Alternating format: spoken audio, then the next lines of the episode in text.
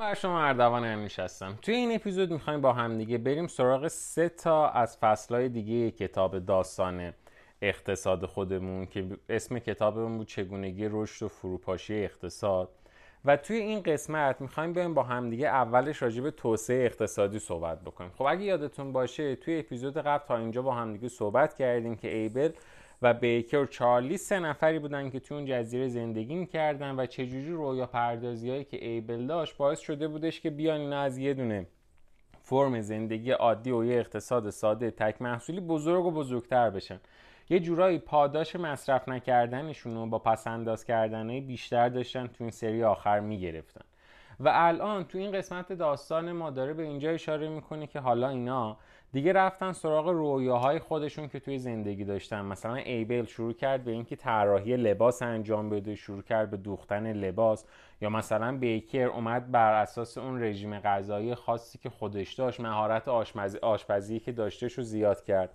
یا مثلا چارلی شروع کرد به اینکه اولین کلبه جزیره رو ساختن. همه چیز داشت خوب پیش می‌رفت.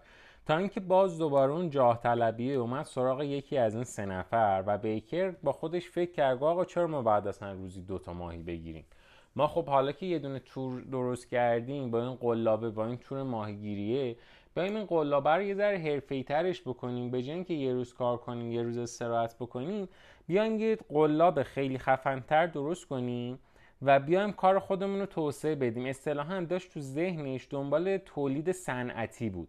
با خودش فکر کردش که بیاد یه ابزار و تجهیزات قوی تری درست بکنه که یه کالای سرمایه بهتری براش باشه. به خاطر همین به فکر یه تله زیرابی بزرگ افتاد. یه تله رو تصور بکنیم که زیر آب باشه که درش فقط از یه جهت باز بشه. ماهیا بتونن واردش بشن ولی از توش خارج نتونن بشن. خب یه همچین چیزی تجهیز بزرگتری بوده تجهیزات بزرگتر و حرفه‌ای‌تری بود. برای همین بیکر می‌دونست تنها نمی‌تونه درستش بکنه. برای همین رفت پیش ایبل و چارلی. یه جلسه باشون گذاشت. آقا من یه پیشنهاد سرمایه گذاری مشترک دارم. بعد ستامون روش بشینیم کار بکنیم. اگه ما بیایم این کار رو درست بکنیم باعث میشه تا از این به بعد دیگه روزی دو تا دونه ماهی نگیریم. خیلی تولیدمون بیشتر میشه. خیلی بیشتر می‌تونیم کیف بکنیم. این حرفا رو که داشت می‌زد همه می‌دونستن که خب ایده ای که داره میده ایده خیلی معرکه. ولی ایبل یه ذره فکر کرد. آقا این چیزی که داری میگی یه ذره خطرناکه. ما با این ایده تو می‌تونیم از این به بعد 20 تا ماهی بگیریم توی هفته. ولی اینم باید در نظر بگیریم که اگه ما این همه وقتمون رو بذاریم و نشه نشدنش دیگه مثل قضیه نشدن تور ماهیگیری من نیست. مال من اگر نمی‌شد ما نهایتا یه روز وقت صرف کرده بودیم که اون قلابه رو درست بکنیم یه دونه ماهی از دست می‌دادیم ولی الان با توجه به اون حجمی که تو داری راجبش حرف می‌زنی اگر نشه ما 20 تا ماهی از دست دادیم. خلاصه با وجود همه خطرهایی که داشتن این کارها رو قبول کردن و ستایی شروع کردن وقت گذاشتن این تله رو درستش کردن. تله هم یه جورای خودکار شده بود. یعنی به جز یه سری از تعمیراتی که اینا مجبور بودن تو طول روز انجام بدن دیگه کلا خودکار بود و نیاز به رسیدگی خاصی نداشت. باعث شده بود تا از این به بعد این سه تا آدم به جای اینکه یه روز از هفتهشون رو مثلا وقت صرف وقت خودشون رو صرف خوشگذرانی بکنن یه روز کار کنن یه روز کیف کنن هر روز می‌تونستن کیف بکنن. چون تله خودکار داشت خودش کار می‌کرد و دیگه نیازی به این نبودش که این سه نفر بخوام به چیز خاصی رسیدگی بکنن. برای همین اینا هی شروع کردن به حرفه‌ای تر شدن و همه زمانشون رو گذاشتن صرف اشغال کردن خودشون. مثلا چارلی اومد یه دونه تخته موج سواری درست کرد که باش بتونه روی موج دریا سوار بشه. یا بیکر اومد از اون طرف یه ایده داد برای اینکه قایق درست بکنه بتونه حمل و نقل و توی این جزیره یه ذره بهتر بکنه. یا مثلا ایبل اومد یه شرکت درست کرد گفتش که شرکت من کارش اینه که برای همه آدمای توی جزیره می‌تونه از این به بعد لباس طراحی بکنه. حتی این آخری داشت به این فکر می‌کرد که یه نمایش اجرا بکنه. این میشه فصل چهار. که آدم ها توی این فصل خواستن اقتصاد خودشون رو با عوض کردن محصولشون توسعه بدن. تو قسمت بررسی واقعیت میاد با ما راجع به این موضوع صحبت می‌کنه. میگه که پسنداز فقط یه روش افزایش قدرت خرید انسان ها نیست بلکه ها و ذخایر و ذخایر ابزارهای بسیار ضروری هستند که اقتصاد رو از حوادث غیرمنتظره حفظ می‌کنن. میگه مثلا تصور بکنین که بر اثر وزش بادهای موسمی در جزیره وسایل ماهیگیری خراب بشه. هرچند امروزه بسیاری از اقتصاددانان بر این باورن که بلایای طبیعی می‌تونن انگیزه فعالیت اقتصادی رو بیشتر بکنن. من همینجا تو پرانتز یه چیزی بگم. من خب رشته تحصیلی مهندسی مکانیک بود و توی شاخهای مکانیک من تاسیسات رو خیلی دوست داشتم. تاسیساتی هم که دوست داشتم تاسیسات ساختمون بود. به خاطر همین مجبور بودم که من تو دوره تحصیلم به خصوص لیسانس راجع به معماری و اقوام قدیمی و کلا قومیت ها و اینا زیاد بخونم. بعد خیلی برای من جالب بود که تمام شهرهایی که توی دنیا یا توی ایران حالا به صورت متمرکزتر بخوایم بگیم که جنگای بیشتری رو تجربه کرده بودن یا بلایای بیشتری داشتن اونا شهرهای مدرنتری بودن. چون این شهرها هی خراب می شدن حالا یا در اثر جنگ یا در اثر مثلا سیل زلزله هر چیزی. و دوباره اون شهرها با تکنولوژی جدیدتر ساخته می شدن ولی شهرهایی که خیلی محافظت شده و ایمن بودن این شهرها همیشه توشون یه تکنولوژی خیلی خیلی قدیمی از سالهای خیلی قبل داشت پیاده سازی می شد و پیشرفتی نکرده بودن. بعد کتاب میگه که ولی این واقعیت رو نمی‌تونیم انکار بکنیم که حوادث طبیعی مثل سیل و زلزله و آتش سوزی و طوفان ها ثروت اقتصادی رو نابود می‌کنه و سطح رفاه زندگی رو پایین میاره.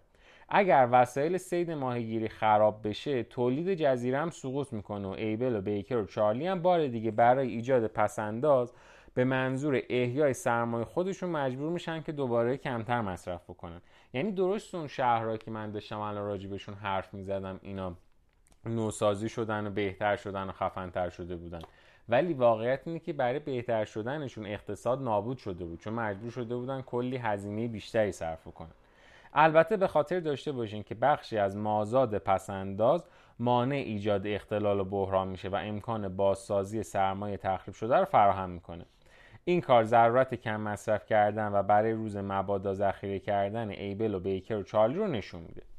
تو قسمت خلاصه و نتیجه گیریش هم به ما راجع به این صحبت می‌کنه که توی گذشته امریکا توی گذشته امریکا به عنوان یک کشور پسنداز کننده کلا شناخته می شده تاریخ امریکا که خب نویسنده های این کتاب هم امریکایی هستن نشون میده که شهروندهای امریکایی نوعا ده درصد یا حتی خیلی وقتا بیش از ده درصد از درآمد سالانه خودشون رو پسنداز می‌کردن. این عادت پسنداز بین امریکا نه تنها منجر به ایجاد یک منبع عظیم پسنداز برای تامین مالی فعالیت های رو به رشد صنعتی بود بلکه کمک بزرگی به خانواده ها و جوامع مختلف برای تحمل سختی غیر منتظر و پیش بینی نشده بوده. با این وجود توی سالهای اخیر اقتصاددانان به شدت اهمیت پسنداز رو توی زنجیره ارزش اقتصادی کم کردن. وقتی عقاید مخالف با این عقیده توی اوایل سال 2008 اظهار شده واکنش غیر ارادی سیاستمداران و اقتصاددانان این بودش که باید راهی پیدا بکنیم که مصرف کننده ها بیشتر خرج بکنن. تا از اون طرف بتونن کمتر پس انداز بکنن. یعنی لزوما دولت ها از اینی که ما پس انداز بکنیم خوششون نمیاد. حالا چرا خوششون نمیاد؟ به خاطر اینکه مصرف کردن و خرج کردن به خاطر خودش داره ارزش نیست. به عبارت دیگه خرج کردن داره ارزش ذاتی نیستش. اگر شما یک میلیون دلار خرج بکنید ولی چیزی به جز هوایتون نشه این کار چجوری می‌خواد به جامعه سود برسونه؟ این معامله قطعا به نفع فروشنده است. اون میلیون ها دلار از شما پول گرفته که قبلا صاحب اون بودین. ما امروزه از روش های جدیدی جدید حسابداری اقتصادی استفاده می‌کنیم. مثلا میان محاسبه تولید ناخالص داخلی یا همون جی دی پی یا معامله هایی که قطعا شبیه فعالیت های واقعی هستن استفاده می‌کنن. به هر حال این مسئله می‌تونه به عنوان یک میلیون دلار ارزش رشد اقتصادی به حساب بده یعنی چی؟ یعنی آدم ها وقتی امروز می‌خوان بیان راجع به جی دی پی صحبت بکنن میان میگن آقا بریم حساب بکنیم ببینیم تولید ناخالص داخلیشون چقدر بوده. اگر بخونین مثلا چیزایی راجع به اقتصاد خونده باشین و دنبال بکنین توی اخبار این کلمه جی دی پی رو زیاد میشنوینش. پس انداز پس انداز سرمایه لازم برای گسترش تولید رو فراهم می‌کنه. در نتیجه هر یک دلار که پس انداز میشه ممکن در مقایسه با دلاری که خرج میشه اثر اقتصادی مثبتی داشته باشه. خواهش می‌کنم سعی نکنید این مسئله رو برای یک اقتصاددان یا یک سیاستمدار توضیح بدیم. این کتاب سعی می‌کنه همه چیز رو خیلی خیلی خیلی خیلی ساده به ما بگه. حالا توی فصل بعدیش که تازه به نظر من از اینجا به بعد کتابه که خیلی جذاب میشه راجع به این صحبت می‌کنه که موفقیت نیازمند همکاریه. توی اینجا به ما توضیح میده میگه که قوانین اقتصادی که برای اقتصاد سالم حاکمه برای جوامع پیچیده تر هم قابل اجراست. میاد دوباره شروع می‌کنه از اینکه چه اتفاقاتی افتاده بوده تو این جزیره و چه اتفاقاتی خود این سه نفر باعث شدن که رقم بخوره و باعث شده بودن که بهرهوری تو این جزیره بره بالا. بعد تعریف می‌کنه میگی بهرهوری بیشتر علاوه بر فراهم کردن رژیم غذایی بهتر همچنین باعث پوشیدن لباسهای جذابتر حمل نقل راحتتر افزایش اوقات فراغت و حتی افزایش فرصت موج میشه. یعنی میگه وقتی بهرهوری توی کشوری بره بالا این هم اتفاق خوب میفته حالا از اینجا به بعد توی کتاب به ما توضیح میده که آقا خیلی از افرادی که حتی توی جزیره های اطراف زندگی می‌کردن شنیدن که آقا توی این جزیره سطح رفاه زندگی رفته بالا. اینجا خیلی داره خوش میگذره به این سه نفر. در نتیجه اونا هم سوار قایق شدن و مهاجرت کردن اومدن تو این جزیره. بهرهوری بیشتر به این مفهوم بودش که جزیره قادر به تأمین زندگی جمعیت بیشتری بودش. همین مسئله تو جای خود باعث تنوع فعالیت اقتصادی شده بود. چون خب حالا این سری دیگه جزیره که ما داریم راجع بهش صحبت می‌کنیم شامل سه نفر نبود دیگه. کلی آدم اومده بودن. یه عده از این مهاجرا کارشون شده بود مثلا تعمیر دستگاه های بزرگ ماهیگیری. بعضیاشون می اومدن ماهی قرض می‌گرفتن بعد تلاش می‌کردن تا زمینایی که توی, توی اون جزیره هستش رو تبدیلش کنن به مزرعه کشاورزی بکنن. بعضی دیگه هم کلا برای مثلا کسب و کارهای مختلف خودشون شروع می‌کردن به قرض گرفتن ماهی استقراض می‌کردن اصطلاحا تنوع فعالیت اقتصادی جزیره خیلی سریع باعث تشویق و رشد کلبه سازی، قایق سازی، واگن سازی و هر چیزی که شما فکرشو بکنین شده بود. حالا اینجا یه اتفاق جذابی هم افتاده بود. باعث شده بود چون که تعداد آدم ها رفته بود بالا و جزیره رشد کرده بود اقتصادش آدم ها از این به بعد داشتن بر اساس یه سی از مهارت هاشون حتی پول در می آوردن یعنی چی؟ یعنی که وقتی که توی اون جزیره دو تا سه تا آشپز به وجود اومده بودن حالا هر کدوم از این آشپزایی که خوشمزه تر می‌تونست غذا رو درست کنه اصطلاحا ماهرتر بود باعث شده بود تا بتونه پول بیشتری نسبت به بقیه دراره که اون موقع توی این زمان جزیره ما پول هنوز چی بوده؟ ماهی بوده این یعنی ماهی های بیشتری مردم بهش می‌دادن. از اینجا به بعد تازه کتاب میگه که آقا یه سری مشاغل به وجود اومدن تحت عنوان مشاغل خدماتی. کیفیت مطلوب فواید اجتماعی و مطلوبیت موج سواری هم انقدر زیاد شده بود که حتی نوادگان چارلی به این فکر کرده بودن که آقا بیان یه دونه مدرسه موج سواری بزنیم. تا اینجایی که ما داریم با هم دیگه حرف می‌زنیم معاملایی که توی جزیره انجام میشه کالا به کالا بوده. یعنی مثلا اگر یه کسی نیزه درست می‌کرده برای اینکه بخواد غذا بخوره بعد می‌رفته یه, دونه نیزه می‌داده با آقای آشپز ازش یه دونه ماهی می‌گرفته. حالا اینجا یه سری ایراد وجود داشته. یکی اینه که لزوما ارزش یه نیزه با یه ماهی برابری نمی‌کرده. صد درصد ارزش نیزه ممکن بود به اندازه مثلا چند تا وعده غذا باشه. از اون طرفم این روشی که اینا داشتن روش نبوده همه دوستش داشته باشن. به خاطر اینکه ممکن بوده مثلا آقای نیزه, ساز بره پیش ماهیگیر بگه که خب من مثلا دیروز بهت یه نیزه دادم ازت یه ماهی گرفتم امروزم دوباره یه نیزه میدم ازت یه ماهی می‌گیرم. آشپزه می‌گفته خب من نمی‌خوام اصلا نیزه. من یه نیزه دیروز بهم دادی بس هم دیگه مثلا 100 تا نیزه که نمی‌خوام لازم ندارم. مرسی. برای همین نمی‌خواستن کالاشون رو با هم دیگه مبادله بکنن. اینجا بود که آدمای جزیره دور همدیگه جمع شدن. گفتم چیکار بکنیم؟ چیکار نکنیم؟ به این نتیجه رسیدن که آقا بیایم یه دونه کالای رو درست بکنیم که یک هممون قبولش داشته باشیم دو قابل معاوضه باشه. یعنی همون پول امروزی ما به وجود بیاد. جای پول اومدن از چی استفاده کردن؟ از ماهی استفاده کردن. گفتن آقا از این به بعد توی این جزیره ماهی یعنی پول. در مدت خیلی کوتاه همه دستمزدها و قیمتها بر حسب ماهی محاسبه می‌شد. حداقل سطح معیشت برای زنده موندن هر شخص یه ماهی توی روز تعیین شد. ارزش یه ماهی هم برای همه آدما یکسان بود. این ساختار قیمت در جزیره بر اساس ارزش واقعی یا همون ارزش ذاتی ماهی تعیین شده بود. توی اقتصادی که کارگراش تو انجام یه وظیفه شغل و خدمت خاصی تخصص داشته باشن در مقایسه با اقتصادی که همه افراد یه شغل دارن یا یه فرد کارهای مختلفی می‌کنه کارهای بیش کارهای چیز بیشتریه. یعنی چی این جمله؟ یعنی داره بهمون میگه که آقا تخصص باعث افزایش تولید میشه. در نشه سطح رفاه زندگی هم توی آدما افزایش پیدا می‌کنه. باز یه ذره خوشگلتر اگه بخوایم حرف بزنیم. فرض بکنیم که ما برای اینکه بخوایم یه قایق درست بکنیم باید پنج روز زمان بذاریم. ما می‌دونیم که اگر بخوایم پنج روز زمان بذاریم طبق داستانهایی که تا الان خونده بودیم ما توی هر روز می‌تونیم دو تا ماهی در بیاریم. پس ارزش ساخت یه دونه قایقی که پنج روز زمان ما رو می‌گیره برای خود ما به اندازه ده تا ماهیه. یعنی من باید ده تا ماهی هزینه بکنم تا بتونم یه دونه قایق بسازم. حالا فرض بکنیم که یه فردی توی جزیره وجود داشته باشه به اسم آقای دافی. این آقای یه آقاییه که مهارتش توی درست کردن قایق خیلی زیاده. خیلی خوب بلد چوبا رو ببره بلد میخا رو درست بزنه. یه جوری اسمبلش می‌تونه بکنه که قایقی که همه توی پنج روز درست می‌کنن این می‌تونه توی چهار روز درست بکنه. در نتیجه خود این آقای دافی برای اینکه هر قایق رو درست بکنه داره هشت روز هشت تا ماهی در از هزینه می‌کنه. حالا اگر بیاد یه ذره گرونتر بده برای اینکه خودش هم سود بکنه و هر یه دونه قایق رو به اندازه 9 تا ماهی بفروشه نسبت به اینی که خود من بخوام بسازم که می‌شد 10 تا ماهی خب من سود بیشتری می‌کنم. پس در نتیجه آدما حاضر بودن که بیان بر در ازای سیف کردن یه دونه ماهی یا ذخیره کردن پول بیشتر بیان 9 تا ماهی بدن با آقای دافی رو شروع کنن ازش قایق خریدن. ولی اتفاقی که اینجا میافتاد چی بود؟ این بودش که خب اگر این اگر بخوان آدم ازش قایق بخرن باید حداقل بهش 9 تا ماهی می‌دادن. ولی تعداد کسایی که تونسته بودن 9 تا ماهی ذخیره بکنن آدمای کمی بودن محدود بود. برای همین اصطلاحا اون موقع می‌گفتن که خریدن قایق کار آدمای ثروتمنده. یعنی شما فقط باید ثروتمند باشین تا بتونین قایق بخرین.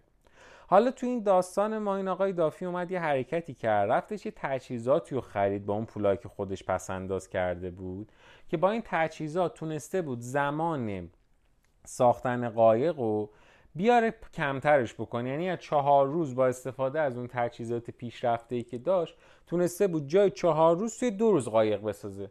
در نتیجه هزینه تموم شده قایق برای خودش می‌شد چهار تا ماهی. حالا اون اومد یه کار جذاب کرد. گفت آقا من با این تجهیزاتی که دارم به جای که از این به بعد هر قایق رو بهتون به اندازه 9 تا ماهی بدم هر قایق رو بهتون به اندازه 6 تا ماهی میدم. با این کار من هم می‌تونم تولید خودم رو دو برابر بکنم. هم, هم که می‌تونم تعداد قایقای بیشتری بفروشم. افزایش بهرهوری نه فقط به سود دافی بلکه همه جزیره نشینان هم سود میبردن. بیشتر اونها دیگه حالا می‌تونستن با قیمت 6 تا ماهی برای خودشون قایق بخرن. در نتیجه تعداد خریدارا زیاد شده بود. به دلیل افزایش بهرهوری که با پسنداز نوآوری و سرمایه‌گذاری ممکن شده بود قیمت قایقا اومد پایین و تعداد کسایی هم که از این قایقا سود بردن بیشتر شد. کالایی که تا دیروز ما بهش می‌گفتیم تجملیه و برای ثروتمنداست و هر کسی نمی‌تونه بخره شد یه دونه کالای عادی. که همه جزیره نشینا هم می‌تونستن داشته باشنش. توی مثلا بحث اقتصاد خودمون هم اگر بخوایم بهش فکر بکنیم مثل همون قضیه مثلا گوشی های تلفنه. گوشی های تلفن هم یه زمانی اگر خاطرتون باشه خیلی کالای لوکسی بود. یعنی اگر یه کسی مثلا گوشی تلفن داشت گوشی موبایل داشت جز افراد لوکس به حساب میومد ولی بعدش که گوشی های مختلف با برندهای مختلف اومد الان دیگه جز کالاهای لوکس نیست و تقریبا همه ما یه دونه گوشی تلفن داریم. شاید مثلا هممون آیفون 12 نداشته باشیم. ولی ممکنه یه گوشی ساده ای که حتی به اینترنت هم وصل نشه ولی داریمش. بعد کتاب میاد راجع به یه مفهومی صحبت می‌کنه به نام اشتغال. میگه وقتی تعداد آدما توی جزیره رفت بالا زندگی پیچیده تر شد. برای همین خیلی از آدما تصمیم گرفتن که برن برای آدمای دیگه کار بکنن. به عبارت دیگه تصمیم گرفتن تا نیروی کار خودشون رو با دستبزد مبادله بکنن. وقتی که این کار رو انجام دادن چه اتفاقی افتاد؟ اومد راجع به یه مفهومی صحبت کرد. گفت آقا باید قبول بکنیم که اگه من یه تجهیز پیشرفته ای مثل بولدوزر داشته باشم در مقایسه با اینکه یه دونه بیل داشته باشم می‌تونم یه چاه عمیقتری بکنم. حالا اگر من بیام به جای اینکه مثلا یه بولدوزر داشته باشم با یه دونه بیل یه بولدوزر داشته باشم با دو تا بیل بازم بولدوزره خیلی قوی تر و خیلی بهتر کار می‌کنه. اومد گفت همه آدمای توی جزیره از یه جایی به بعد سه تا انتخاب برای زندگی کردن داشتن. یا اینی که مصرف کمتری داشته باشن و بتونن برای خودشون تور بسازن. یعنی کمتر بخورن پولاشون رو جمع بکنن همون ماهیاشون رو و برن تور بسازن برای خودشون. یا این بودش که بیان برای ساختن اون توره برن از آدما وام بگیرن. یا چی بود؟ یا اینی که بیان شروع کنن برای کسای دیگه کار کردن.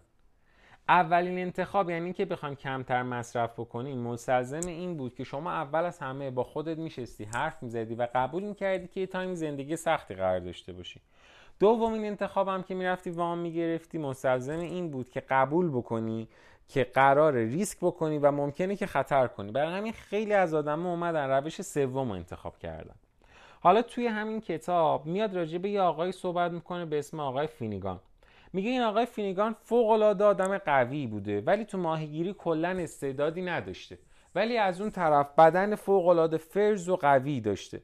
بعد میگه این آقای فینیگان با توجه به اینی که خب می‌دونسته استعدادی توی ماهیگیری نداره وقتش اونور تلف نمی‌کنه.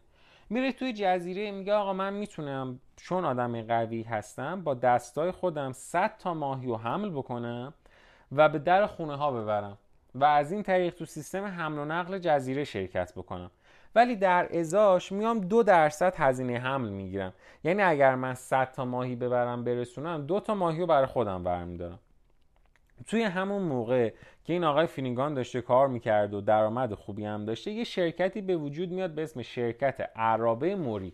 این شرکته میاد میگه که من آدم اونقدر قوی نیستم مثل آقای فینیگان که بدن خیلی فرزی داشته باشم و قوی کل باشم. اتفاقا خیلی هم لاغرم. هم لاغرم هم این که زورم اونقدر زیاد نیست. ولی من یه تجهیزاتی تونستم برای خودم بسازم به اسم گاری. من تو این گاری خودم می‌تونم 300 تا ماهی بذارم و اتفاقا نرخم هم یه درصده. یعنی اگه آقای فینیگان به ازای هم کردن 100 تا ماهی دو تا ماهی رو برمیداره من به ازای هم کردن ماهی 100 تا ماهی سه تا دونه برمیدارم. و به نظر خودم خیلی چیز بهتره. و در ضمن اینکه من توی روز به جای 100 تا ماهی 300 تا ماهی هم می‌تونم بردارم. نرخم هم روزی 3 درصده. روزی عذر می‌خوام روزی یه درصده. من فکر کنم این قسمت کتاب اصلا برای شما اشتباه خوندم چون داشتم تحلیل می‌کردم. اینجوری شدش که آقای فینیگان دو درصد ورمی داشت آقای چیز این شرکت موری یه درصد. و به ازای اون 300 تا سه تا ماهی بهش می‌رسید توی روز. امیدوارم متوجه شده باشین. در نتیجه اتفاقی که افتاد این بودش که چون کرای حمله کمتری می‌گرفت خیلی از آدما دیگه دلشون نخواست با آقای فینیگان کار بکنن. حالا اگه آقای فینیگان می‌خواست به همون رویه قبلی خودش ادامه بده احتمالا ضرر می‌کرد. برای همین اومد چیکار کرد؟ آقای موری و آقای فینیگان اومدن با همدیگه همکاری کردن. گفتن آقا بیا یه کاری بکنیم.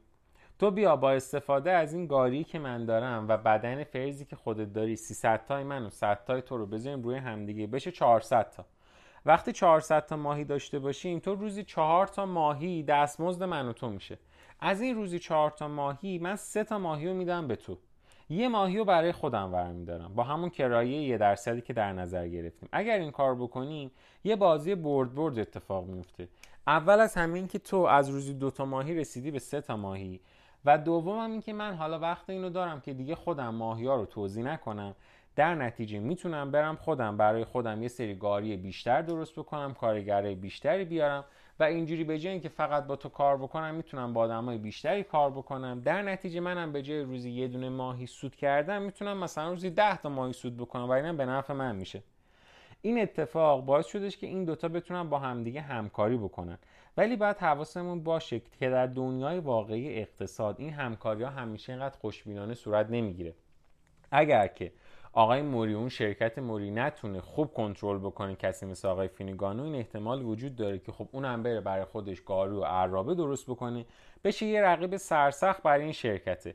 به خاطر همین قضیه همیشه یه شرکتی مثل شرکت موری باید یه انگیزه ای به آقای فینیگان بده پرداخت بهتر به همه کارگرها و هزینه کمتر برای همه. نتیجه این میشه که در نتیجه اون کارگرها نخوان خودشون برن شروع کنن به درست کردن اون عرابه ها و رقیب شدن. تو قسمت بررسی واقعیت اینجا به ما میگه که مثل داستان قبلی در اینجا هم کاهش قیمت ها دافی رو متضرر نکرد. در واقع همونطور که به دلیل بهرهوری بیشتر قیمت همه چیز کاهش مییابد سایر صنایع سود می‌برند. هر ماهی اضافه که دافی به دست بیاره اونو قادر به خرید چیزهای بیشتری می‌کنه. ابداع و ابتکار یک راه پیشرفته. اگر مردم آنچه می‌دانند کنار بگذارن و به دنبال راهها و روشهای جدید برن کارهای بیشتر میشه و نتیجه کارهای بیشتر کاهش قیمته. کاهش قیمت ها همیشه باعث تقویت پسنداز میشه. همونطور که اهالی جزیره فهمیدن که ماهی ها که ماهی های اونها یعنی همون پولاشون در آینده قادر به خرید کالاهای بیشتری نسبت به امروزه. اما هر ماهی که پس انداز میشه در حقیقت همون ماهیه که به دست میاد. تقویت پس انداز باعث افزایش حجم سرمایه موجود برای اعطای وام میشه. توی قسمت خلاصه و نتیجه گیری راجع به این موضوع با ما صحبت می‌کنه که بزرگترین پیروزی تبلیغات توی اقتصاد امروز اینه که تا می‌تونیم از رکود بد بگیم. به طور نسبی تورم رو تا حدودی قبول بکنیم ولی از رکود خیلی بد بگیم. تا اونجا که به اقتصاددانان و سیاستمداران مربوط میشه وضعیت ضد تورمی رکود یا کاهش قیمت ها در طول زمان موجب نگرانی و اونو مثل یه تاون اقتصادی می‌دونن یعنی اینقدر به نظرشون یه همچین چیزی خطرناکه. اگر هم دقت بکنین همه ما یه سری خاطره از پدرامون داریم که راجع به این صحبت می‌کنن که زمانهای قدیم چقدر همه چیز ارزون تر بوده. بعد جالبه که یه همچین چیزی فقط مختص مثلا ما توی ایران نیستش. حتی کسایی که توی امریکا و اروپا هم دارن زندگی می‌کنن خاطره های مثل اینو زیاد از خانواده خودشون شنیدن. بعد اگه دقت کنین خود اون پدرهامونم باز یه سری خاطره از پدر بزرگاشون دارن از پدرهاشون دارن که میشن پدر بزرگای ما که اونا هم باز دارن راجع به دورانی حرف می‌زنن که همه چیز چقدر ارزون تر بوده. علا رقم منافع آشکار قیمت های پایین باز هم از رکود میترسیم. همونطور که گفتیم اگر قیمت ها پایین بیاد مردم خرید کردن و شرکت ها هزینه کردن رو متوقف می‌کنن و ممکنه که کارگران شغل خودشون رو از دست بدن و ما به سالهای سیاه اقتصاد برگردیم. ما بارها شاهد آن بودیم که چگونه کاهش قیمت ها صنایع خاصی رو تهدید کردن. مثلا توی اوایل قرن بیستم آقای هنری فورد که خب هممون میشناسیمش فرصتی به وجود آورد که کارگرا بتونن درآمد بیشتری داشته باشن. اصطلاحا اون موقع می‌گفتن بیشترین درآمد رو توی صنعت خودروسازی داشته باشن. و همچنین دائما قیمت خودروها رو می آورد پایین. توی سالهای اخیر مثلا تو صنعت کامپیوتر علیرغم کاهش قیمت قابل ملاحظه و نزول قیمت محصولات تحولات و نوآوری های این صنعت همچنان ادامه داره. به دلیل کارهای بیشتر در طراحی و ساخت میلیون ها میلیون از افراد هر سال برای استفاده از نوآوری های شگفت انگیز دنیای دیجیتالی هزینه کمتر و کمتری صرف می‌کنن بعد توی این قسمت واسه ما راجع به این صحبت می‌کنه که افرادی که اصرار به خرج کردن ندارن فهمیدن که تقاضای بشر هیچ وقت تمام نمیشه. اگر مردم چیزی رو بخوان اگر من چیزی رو نخوان احتمالا دلیل خوبی دارن. هر محصول یا کالای تولید شده هم لزوما خوب نیستش. یا مصرف کننده ها واقعا قادر به خرید اونا نیستن. یکی از این دو روش یعنی به تعویق انداختن خرید کالا یا پس انداز کردن به جای خرج کردن دلایل منطقی و اقلای خودشونو دارن. و در مجموع با ما راجع به این صحبت می‌کنن که همه این حرفها به نفع اقتصاده. در واقع اگر مصرف کننده خرج نکنن فقط پس انداز بکنن بهترین راه برای تشویق و تحریک اونها به خرید کاهش قیمت ها به سطحیه که افراد قدرت خرید رو به دست بیارن.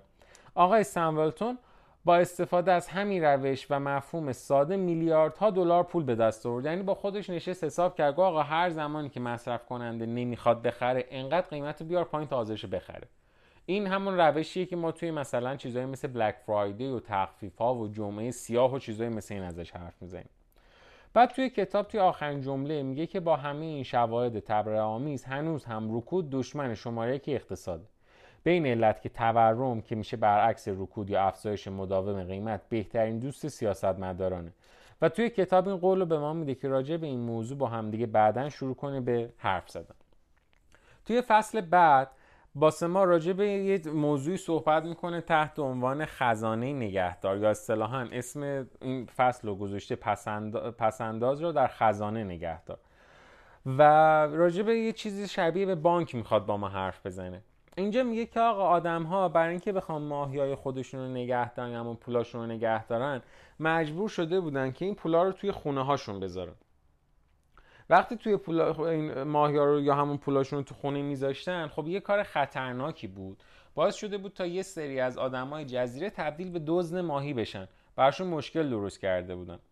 از یه طرف دیگه ای هم خب ما می‌دونیم که این آدمایی که توی این جزیره بودن یکی از روش های خوب برای پول درآوردنشون دادن وام بود. که ما راجع به وام ها توی اپیزود قبل صحبت کرده بودیم و می‌دونستیم که آدم های جزیره ما که دیگه آدم های باسوادی هم شده بودن اینا کلا به وام های تجاری علاقه من بودن. ولی مشکل اینجا بود که آموزش های لازم و در رابطه با وام های تجاری ندیده بودن. یعنی نمی‌دونستن کدوم خوبه کدوم بده. حالا این وسط یه فردی به وجود اومد توی این جزیره به اسم آقای مکس. مکس اومد گفتش که خب بیایم حالا ما یک کاری بکنیم. با توجه به اینی که دزدا زیاد شدن و کسایی هم که می‌خوان بیان وام بگیرن یا همون قرض گیرنده های ماهی. آدمایی که جدیدن دارن اخفال می‌کنن و گول می‌زنن و ممکنه پولشون رو پس ندن پس ما بیایم یه ساختمون خیلی خیلی خفن با کلی تأسیسات خفن درست بکنیم که خیلی ساختمون مقاومی باشه در برابر بادهای موسمی و اتفاقات و آب و هوایی و همه چی. از اون طرف هم بیام آدمای قوی جزیره رو برداریم بذاریم دم در این ساختمون بگیم اینجا آقا از این ساختمون ما محافظت بکنیم. اصلا مکس کارآفرینی واقعی کرد. از این طریق که اومد یه بانک درست کرد. اومد با آدما گفتش که آقا بیاین اون پولایی که داریم ماهیایی که دارین رو بدین به من.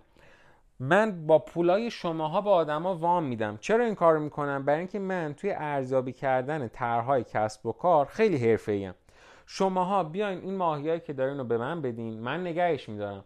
از طرف شما به آدما وام میدم. وامای خوبم بهشون میدم. در ازاش میام چیکار می‌کنم؟ میام به شما که ماهیاتون رو به من سپردین بهره میدم. از اون وام گیرنده هم میام باز یه سری بهره می‌گیرم. سود خودم رو ور میدارم بهره هم به شماها پس میدم. اسمش هم می‌ذارم بانک گود بانک یه بانک خوب. این کاری بودش که یه کسی مثل مکس شروع کرد. مکس هم مثل همه آدمای دیگه مثل ایبل و مثل دافی وقتی اومد این کارا رو انجام بده صد درصد اولش دنبال یه منفعت شخصی بود. ولی منفعت شخصی که همراه شده بود با حل کردن یه مشکل خیلی خیلی بزرگ توی جزیره. یعنی دنبال این بودش که اول از همه خودش رو نجات بده پول برای خودش بتونه در بیاره خودش سود بکنه ولی یه مشکلی هم از جزیره ما برطرف کرده بود. حالا اتفاقی که افتاد این بودش که از این به بعد آدما توی این جزیره ما دیگه نیازی نبود بر اینکه بخوان وام بگیرن برن با تک تک آدم پولدارای اون جزیره حرف بزنن. به جاش کافی بود برن یه ضرب خود مدیر بانکو ببینن. آقای گودبنکو مدیر اون بانک گودبنک همون آقای مکس رو برن ببینن. مکس برای انجام این کار مجبور بود چند تا کار به صورت همزمان انجام بده. اول از همه باید سعی می‌کرد که سوداوری وام های تجاری رو حفظ بکنه. چون از طریق این قرار بود با آدما بهره بده دیگه به کسایی که پیش خود اون ماهیاشون رو داده بودن بهش. برای همین بعد اون کسایی که می‌خواستن وام بگیرن و قربالشون می‌کرد. باید می‌تونست یه کاری بکنه که اگه طرف نتونست وامش رو پس بده بتونه اون وسیقه هایی که گذاشته رو مسدود بکنه. کار دومی که بعد انجام می‌داد این بودش که بتونه به صورت منظم به آدما بهره بده به اون کسایی که پیشش ماهی سپرده بودن. و از اون مهمتر این بودش که باید می‌تونست هر روز وام گیرنده های بیشتری رو جذب بانک خودش بکنه. با در نظر گرفتن این که وام دهندگان بی تجربه تمایل دارن تا عواملی مثل سوابق شخصی روابط خانوادگی و غیر رسمی و انگیزه ها رو در نظر بگیرن حالا با وجود گودبنک دلار و سنت و ماهی شده بود جاینشین اصلی. برای اینی که ما بفهمیم به کی باید وام بدیم به کی نباید وام بدیم. به خاطر همین موضوع هم آدم ها از این بانک استقبال کرده بودن. حالا این وسط یه چیزی به وجود اومد تحت عنوان نرخ بهره. نرخ بهره چی می‌گفت؟ نرخ بهره میگفتش که آقا ما باید میومدیم حساب می‌کردیم. می‌دیدیم که این آقای مکس قراره به آدما چقدر بهره بده که بیان اون پولا رو بذارن توی اون ماهیاشون رو بذارن توی بانکش؟ چقدر بهره بگیره از کسایی که می‌خوان بهشون چیز بده وام بده؟ اومد حساب کرد با خودش گفت آقا اگر اون طرحی که شما دارین یه طرح قوی و حرفه‌ای باشه من میام بهتون یه دونه مثلا اون چیزی که عرفشه کمترین نرخ بهره رو بهتون وام میدم. ولی اگر یه چیز پر ریسک بود منم بگم و منم برای اینکه ترجیح اینه بهتون وام ندن نرخ بهره خودم می‌برم بالاتر. بعد از اون طرف به کسایی که می‌خواست بهره بده اومد چیکار کرد؟ آقا اگر شماها مدت طولانی ماهیتون رو پیش من بذارین خب این برای من این حسن داره که من می‌تونم روی ماهی شما به صورت دراز مدت به صورت طولانی مدت سرمایه گذاری بکنم. برای همین من به شماها پول بیشتری میدم. ولی کسایی که نمی‌تونین ماهیاتون رو به مدت طولانی پیش من بذارین در نشه منم به شماها بهره کمتری میدم. هرچند بانک بر نرخ بهره های و نرخ‌های بهره دریافتی و پرداختی نظارت می‌کرد ولی از سوی دیگر نظام نرخ سود به نوسانات بازار هم بستگی داشت و این نوسانات هم خارج از کنترل بانک بود. یعنی چی؟ یعنی درسته که خیلی سعی می‌کردین آقای مکس بانک و همه چیز رو کنترل بکنه ولی خب یه وقتایی بود که یه چیزایی از دسترسمون خارج بود. مثلا یه طرح اقتصادی خیلی خوب بهش می‌خورد وام می‌داد تا سقف اون به اصطلاح بانکش پر از ماهی می‌شد. ولی یه وقتایی هم بود که واقعا دیگه ماهی ها همشون شروع کردن به کم شدن. اقتصاد سالمی که در مرحله نخست باعث ایجاد پسنداز شده در مرحله بعد باعث به وجود آمدن محیطی پربازده برای کسب و کارهای جدید میشه. وقتی برای جذب پسندازهای جدید تلاش زیادی نشه و از وام گیرنده ها نیست بهره کمی دریافت بشه چنین محیطی باعث کاهش پسندازها و کاهش ذخایر برای سرمایه گذاری میشه. وقتی تعداد ماه خیلی کمه گودبنک برای اعطای وام احتیاط بیشتری می‌کنه چون اندوخته کم و عدم باز پرداخت وام می‌تونه باعث ایجاد بحران برای بانکش بشه. مکس برای جبران خطر و پوشش ریسک رو به افزایش از وام گیرنده ها نرخ بهره بیشتری رو طلب می‌کنه. برای تشویق پسنداز به سپرده گذارا هم میاد نرخ بهره بالاتری رو میگه. یعنی چی؟ میگه که یعنی وقتی که بحران به وجود میاد میاد به آدما میگه که آقا اگر می‌خواین از من وام بگیرین به خاطر اینکه الان بانک ما پول کمی داره موظفین به اینی که در این بهره بیشتری به من بدین. از اون طرف برای اینکه بخواد از آدما هم چیز بیشتری بگیره به اصطلاح وام بیشتری بتونه بگیره یعنی ماهیای بیشتری بتونه ازشون بگیره میگه آقا من به شما هم بهره بیشتری میدم. نرخ‌های بهره دریافتی بالاتر باعث دل, سرد شدن وامگیرنده ها میشه و رشد اقتصادی رو کند می‌کنه. اما از سوی دیگه نرخ‌های بهره پرداختی بالاتر باعث تشویق و تشویق پسنداز و سپرده گذاری میشه. علاوه بر این نرخ پسنداز پایین نشانه رجحان مصرف نسبت به پسندازه مهمترین مسئله امنیت و سهولت دریافت تحصیلات بانکی که افراد رو تشویق به پسنداز می‌کنه. حالا توی همین کتاب باسه ما راجع به این صحبت می‌کنه. میگه که آقا تا اینجای کار ما فهمیدیم که این بانکی خیلی چیز خوبی بوده ولی بانک هم مثل هر جای دیگه یه سری بحرانایی داشته. یه وقتایی بوده که صندوق ذخیره بانک واقعا خالی بوده. چون خالی بوده مجبور شده بوده به اون کسایی که می‌خواسته وام بده بگه آقا شماها باید از این به بعد نرخ بهره بالاتری به من بدین. باید پول بیشتری از این به بعد به من برگردونین. بعد به خاطر خالی بودن صندوقش هم می‌خواد خب منابع درآمدی خودش رو ببره بالا دیگه. به آدمای معمولی هم به اون سرمایه دارها هم میگه که اگر شماها بیاین از این به بعد ماهیتون رو بدین به من من حاضرم به شما مثلا اگه قدیم 20 درصد ماهی می‌دادم الان 22 درصد بهتون ماهی میدم. هی سعی می‌کنه با این کارا شروع کنه به تشویق کردن. حالا این وسط یه سری سرمایه گذاری هم وجود داشتن که ما توی کتاب بهشون میگیم سرمایه گذاری های پرخطر. میگه در حالی که لزوم پرداخت بهره به سرمایه گذاران قطعی بوده مدیر گودبنک یعنی همون آقای مکس تمایل داشته تا از پرداخت وام های پرخطر که احتمال باز پرداخت اونا کم می شده خودداری بکنه. یعنی چی؟ یعنی یه سری از وام ها می اومدن پیشش که این وام ها لزوما وام های خوبی نبودن. مثلا طرف میمده اونجا می‌گفته آقا به من یه دونه وام بدین من می‌خوام یه طرح داشته باشم. ولی طرح طرح پوچی بوده. یا مثلا می‌گفته به من یه وام بدین. بعد بهش می‌گفتن چرا؟ میگه می‌خواستم یه دو سه روز زندگی خوبی رو تجربه بکنم. یا مثلا می‌خوام برم سفر می‌خوام یه کالای مصرفی مثلا بخرم می‌خوام تلویزیون بخرم. سعی می‌کرده که وامای از این دست رو نده. البته برخی از پسنداز کننده ها در مقابل دریافت پاداش بیشتر حاضر به قبول ریسک بیشتر می شدن یعنی بهش می‌گفته آقا مثلا می‌خوام برم سفر. آقای گودبنک می‌گفته که نمیشه. اگر می‌خوای که مثلا بری از منم می‌خوای وام بگیری مثلا باید از این به بعد اگه همه 20 درصد وام مثلا باز پرداخت داشتن تو باید مثلا 30 درصد بدی. یه عده از این آدما تازه قبول هم می‌کردن. می‌گفتن آره آقا اوکی چرا که نه. مثلا یه ایده به وجود اومده بوده که سرمایه گذاری پرخطری هم بوده به اسم سفر هوایی با قلاب سنگ. این قلاب سنگا رو یادتونه قدیمی اومدن باشه کش بود سنگ و اینجوری میذاشتن وسط کشه کشه رو میوردن عقب قشنگ کشیده که می‌شد پرت می‌کردن سنگی اینجوری پرتاب می‌شد به سمت جلو. یه کسی مثلا یه طرح اقتصادی آورده بوده گفته بوده من می‌خوام یه همچین چیزی درست بکنم. آدما رو می‌ذارم روش روی این کشه میکشمشون عقب بعد یه مرتبه ولشون می‌کنم. اینجوری اینجا سفر می‌کنم مهاجرت می‌کنم می‌تونم برن جاهای دیگه. که یه همچین چیزی خب یه طرح سرمایه گذاری پرخطر بوده. حالا تصور بکنیم که توی همین وسطا یه سرمایه دار قول پیکر دیگه ای به وجود میاد. می‌بینه که ای چقدر این آقای گودبنک آقای مکس که صاحب گودبنک بوده چقدر خوب داره پول در میاره. به اسم آقای اسمشو گذاشته توی کتاب مانیفاند.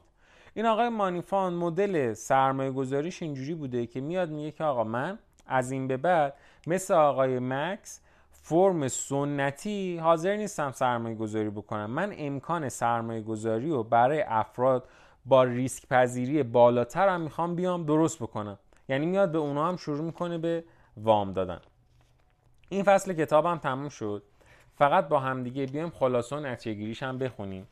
توی قسمت خلاصه و نتیجه گیری میگه که با تصویب قوانین حمایت از انواع وام های خاص و تعیین افراد وام گیرنده و ایجاد تحول در بازار اعتبارات دولت تلاش می‌کنه به یه روش بسیار اساسی و بنیادی بر جریان اعطای اعتبار تاثیر بذاره یعنی از طریق کنترل نرخ‌های بهره. تقریبا برای 100 سال بانک مرکزی امریکا که از نظر تئوری یک بانک خصوصی به شمار میاد ولی در عمل شاخه گسترش یافته وزارت دارایی مبنایی برای نرخ‌های سود تعیین کرد که کل ساختار نرخ بهره بر اون استواره. بعد توی کتاب میگه که به منظور حفظ و مدیریت یک نواخت اقتصاد در شرایط خوب و بد چنین اختیار و قدرتی به بانک مرکزی داده شده که بخواد این نرخ رو خودش جابجا جا بکنه. مثلا بانک مرکزی امریکا می‌تونه با کاهش نرخ بهره دریافتی فعالیت ها و رقابت های اقتصادی افزایش بده. به طوری که تمایل شرکت ها و اشخاص برای دریافت وام بیشتر بشه. در زمان های مناسب و وضعیت های مطلوب هنگامی که اطمینان بیش از حد به اوضاع اقتصادی باعث جهالت و حماقت میشه بانک مرکزی با افزایش نرخ بهره مردم رو وادار می‌کنه تا در مورد تعهد بازپرداخت وام های خود بیشتر فکر بکنن ولی میگه یه همچین چیزی که بیان اینجوری شروع کنه به جابجا کردن نرخ های بهره دو تا ایراد داره. یه ایرادش اینه که تصور میشه که یه گروه کوچیکی از آدما توی بانک مرکزی نشستن دارن راجع به میلیون ها نفر خارج از این سیستم به صورت مستقل تصمیم می‌گیرن. می‌تونن درباره تعیین نرخ بهره مناسب تصمیم گیری بهتری ولی داشته باشن. ایراد دومش چیه؟ اینه که میگه که تصمیم های بانک مرکزی همیشه بر اساس ملاحظات سیاسیه نه اقتصادی. یعنی خیلی وقتا تصمیمایی که بانک مرکزی می‌گیره اصلا ربطی به مسئله اقتصادی نداره. به خاطر یه دلیل سیاسی میاد این تصمیم رو می‌گیره. نرخ‌های بهره که برای عرضه پسندازها نسبتا پایین هستند علائم نادرست از سلامت اقتصاد و امکان سرمایه‌گذاری به وامگیرندگان ارسال می‌کنند از آنجا که مصرف کاملا به آینده منتقل شده همانند حالتی که نرخ‌های بهره با توجه به نیروهای بازار پایین آمده است سرمایه‌گذارها تمایل دارند تا قانع شوند که مصرف امروز بهتر از مصرف آینده است. نتیجه آن که افزایش نادرست قیمت‌ها یک ورشکستگی غیرعادی به دنبال دارد همانند ورشکستگی که در بازار بورس و معاملات املاک تجربه شده. خیلی جالبه که این قسمت از کتاب ما رو دقیقا می‌تونه یاد مثلا همین 6 7 ماه اخیر خودمون توی ایران بندازه. وقتی که کتاب رو می‌خونیم متوجه میشیم که یه وقتایی ما شروع می‌کنیم به بازی کردن با نرخ بهره توی بانک دلیلش چیه؟ دلیلش اینه که این صندوق ذخیره هی داره کم میشه یا داره زیاد میشه. به خاطر کم شدن و زیاد شدنش بانک مرکزی مجبور میشه تصمیم بگیره که کارایی از این دست رو بکنه. ولی از اون طرف توی خود کتاب داره صحبت می‌کنه میگه که یه همچین چیزی خیلی وقتا باعث این میشه که آدما به خودشون فکر بکنن که اگر امروز من مصرف بکنم خیلی بهتر از اینه که بخوام پولای خودم رو پس انداز بکنم تا در آینده این کار رو انجام بدم. نمونهش رو من بین خیلی از دوستای خودم دیده بودم که برای من بارها و بارها راجع به این صحبت کرده بودن که می‌گفتن که اگر همون موقع فلان چیزو خریده بودم الان کلی سود کرده بودم. مثلا من یه دونه ماشین خریدم ماشین رو خریدم به فرض 20 میلیون تومن. دو سالم هست سوارش شدم. الانی که داریم با هم گرف می‌زنیم اون ماشین 20 میلیون تومنی من شده مثلا 120 میلیون تومن. پس ببین من چقدر سود کردم. کاشکی میشروع کردم به مصرف کردن. حالا این آدما هی پسنداز کردنشون هی کمتر و کمتر و کمتر میشه. در نتیجه چه اتفاقی میفته؟ آدما میرن به سمت مصرف گرایی همون اتفاقی که امروزه داره توی ایران میفته و سالهای قبل توی امریکا افتاده بود. مرسی که این اپیزود هم در کنار هم بودیم. ما تا الان 98 صفحه از کتاب خوندیم که می‌دونیم این 98 صفحه از یک کتاب 248 صفحه ممنونم از شما. خدا نگهدار.